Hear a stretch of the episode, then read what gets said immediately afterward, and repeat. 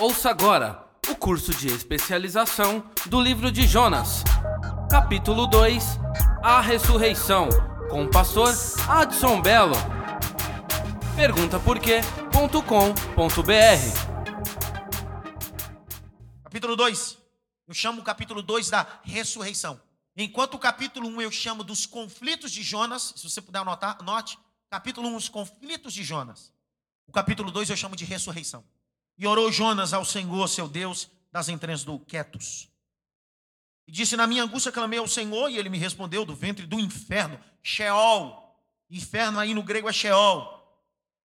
Inferno vai aparecer Sheol, Geena, Hades. Tá? E aí o texto aí é Sheol.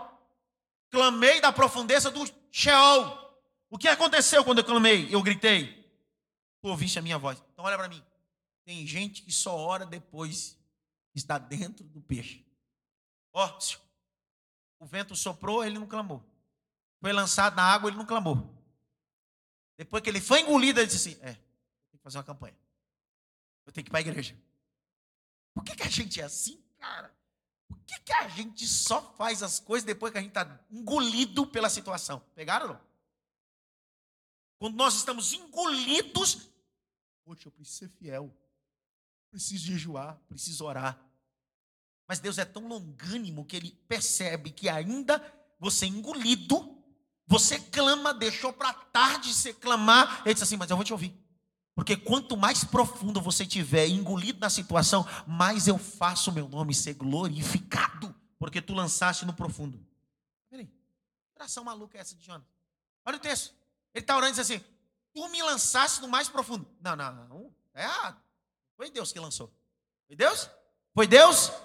Que oração mequetrefe a gente faz às vezes, né? Às vezes a gente está engolido pela situação e diz assim: Foi Deus. E Deus está dizendo: Não, fui eu, não, foi você.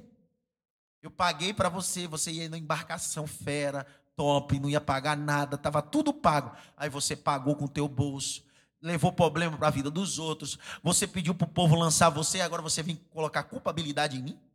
Então toque pelo menos em três, assim. Pegou essa daí ou não? Porque lançaste no profundo, no coração dos mares. A corrente me cercou. Pega a caneta. A corrente. Meu e todas as tuas ondas e todas as tuas vagas têm passado por cima de mim. Eu disse: lança o, estou, lançado estou diante dos teus olhos. Todavia, tornai a ver o tempo da tua santidade.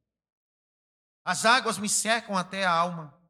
O abismo, abismo, abismo, abismo. É um Sheol, é um abismo. Me rodeia. E as algas me enrolam na minha cabeça. Olha a cena. Ele está dentro para ele, ele está fazendo uma, uma alegoria, está dizendo: Eu estou dentro do inferno, estou preso. Eu desci as, os fundamentos dos montes, os ferrolhos da terra, se cura ferrolho. Então significa que ele está sentindo o quê? Aprisionado. Correntes a sobre mim para sempre. Mas tu livraste a minha vida da perdição, ó Senhor Deus. E quando desfalecia minha alma, eu lembrei do Senhor. E entrou a ti a minha oração no tempo da tua santidade. Então, olhe para mim, eu preciso liberar essa palavra nesse seminário. Não importa o mais profundo que você esteja, o templo da santidade continua com a porta aberta para receber a tua oração. Porque observaste a vaidade vãs. Ele percebe que ele só está ali porque ele é vaidoso. Pegou essa não? A vaidade nos leva ao profundo do abismo.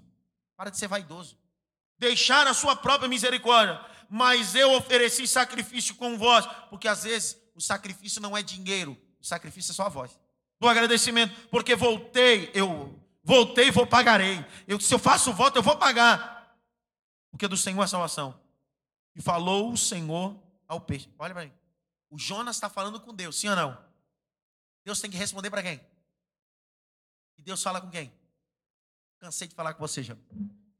Eu cansei de falar com você. Você fala comigo? Eu não vou falar com você mais. Porque se eu falar com você, é capaz de você querer barganhar. Então o negócio, eu escutei, tá bom. Peixe, me atende, porque o que está dentro de você é rebelde. Eu preciso entender. Deus fala com aquilo que está externo, porque o que está interno é rebelde. E falou, pois, o Senhor ao peixe. E o peixe o quê? Só vomita aquilo que está fazendo mal. É a segunda vez que Jonas está fazendo mal para o ambiente. Me pegaram. Ele faz mal na embarcação, ele faz mal para o peixe, mas o único lugar que ele faz bem é em Nínive, cara. É interessante, né? Ele faz mal na embarcação, faz mal para o peixe, mas em Nínive faz bem. Então, às vezes, você está num lugar, prego, vários setores, você está num lugar e você está fazendo mal, porque você está fora da presença de Deus ou fora da vontade de Deus. Você só vomita aquilo que faz? Dá um toque pelo menos em três assim. Você está fazendo mal às vezes. Mas o capítulo 2 eu chamo da ressurreição. Pergunta para mim por quê? Pergunta para mim por quê? O capítulo 2 faz alegoria a Cristo. Porque o que ele está orando se parece com o Cristo que desceu até o Hades. Ele fica três dias. Ó, Jonas fica três dias lá no grande peixe. Quantos dias? Então, o capítulo 2 fala sobre. Porque Hebreus 10, 1 diz que as coisas da antiga aliança são sombra das coisas. Então, eu posso usar essa exegese e essa ferramenta. Que o capítulo 2 fala da ressurreição de Cristo. E é tão bem verdade porque o próprio Cristo fala disso. Abre aí Mateus. Mateus 12, 48. Então, alguns dos escribas e fariseus tomaram a palavra dizendo: Mestre, faz o sinal da tua parte. Mas ele respondeu e disse: uma geração má e adúltera pede sinal, porém não se lhe dará um outro sinal senão do profeta Jonas. Pois, como Jonas esteve três dias e três noites no ventre da baleia, assim estará o filho do homem três dias e três noites no seio da terra. Mateus 12, 38 a 40. Desculpa, eu que não. Tenha misericórdia de mim, por favor. Eu vou ler de novo, só de raiva. Que teve uns, um, são 58 alunos aqui, só dois pegaram. Vou ler de novo. Porque eu estou falando que o capítulo 2 de Jonas faz alusão ao Cristo que está, vai ficar três dias lá no Hades, lá no inferno. Posso ler? Então alguns escribas e fariseus tomaram a palavra dizendo: Mestre, quiseram que de tua parte faça um sinal. Verso 39. Mas ele respondeu e disse-lhe: Uma geração má e adúltera pede um sinal porém não se lhe dará outro sinal senão do profeta Jonas. Pois, como Jonas esteve três dias e três noites no ventre da baleia, quietos, assim estará o filho do homem, três dias e três noites no seio da terra. O que que Jonas está orando? Ele está dizendo assim: as algas, as, os ferrolhos, não é? Ele diz assim: as algas, os ferrolhos me prendem, não é? Ele está dizendo que está preso no Sheol. Sim ou não? Mas de repente, ele é liberto disso e vai para o projeto de Deus. Você sabia que quando Jesus morreu, antes dele subir, ele desce. E quando ele desce, vem os ferrolhos, vem algemas para querer algemar ele. Mas ele diz bem assim: não pode me algemar, não, porque eu já sou livre. Eu vou levar cativo o cativeiro, eu vou levar cativo o cativeiro. Atos capítulo 2, meu Deus do céu. Atos 2 verso de número 27. Meu Jesus Cristo da glória. Olha o que diz, verso 27 pois não deixarás a minha alma no Hades, nem permitirá que o teu santo veja a corrupção.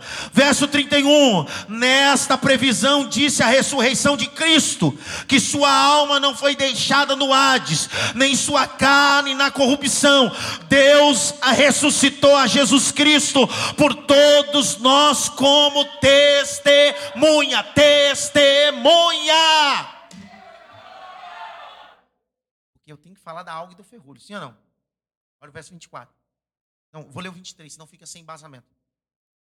A este que vos foi entregue pelo determinado conselho, presciência de Deus, tomando-vos, crucificaste e mataste pela mão dos injustos. Olha o verso 24, para dar um glória.